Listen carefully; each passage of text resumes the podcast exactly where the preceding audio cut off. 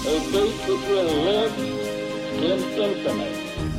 We hold these truths to be self-evident. that all men are created equal. War has at all times called for the fortitude of women. I regard myself as a soldier, though a soldier of peace.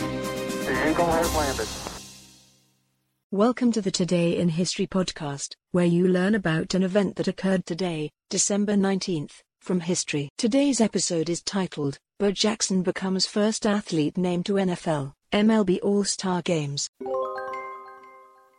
On December 19, 1990, Los Angeles Raiders running back Bo Jackson is named to the AFC Pro Bowl team as a reserve, becoming the first athlete chosen for All-Star games in Major League Baseball and the NFL in the late 1980s. Bo Jackson, who won the Heisman Trophy at Auburn in 1985, captivated fans with his athleticism.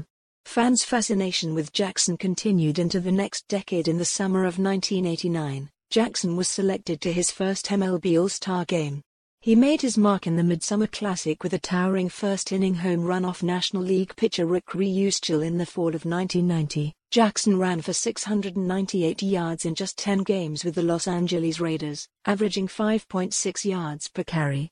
Despite playing in so few games, Jackson was selected to his first Pro Bowl. Jackson's football coach, Art Shell, said the only athlete who could compare with his star running back was Jim Brown, a Pro Football Hall of Famer who also starred in basketball and lacrosse at Syracuse in addition to football. Despite Jackson's popularity in the sporting world, not everybody was happy about his Pro Bowl selection.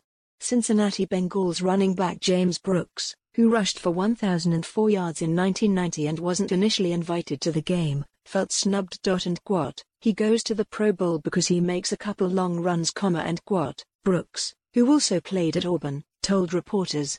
Brooks was later added to the AFC roster for the game. Jackson fractured his hip in a 1991 NFL playoff game, forcing his eventual retirement from both sports. Today's historic event is provided by History.com. You can find a link to the article in the show notes. Help support the podcast by rating us on your favorite podcatcher, or support it on Patreon by visiting patreon.com slash autopod. Thanks, and tune in tomorrow for an all-new episode of Today in History.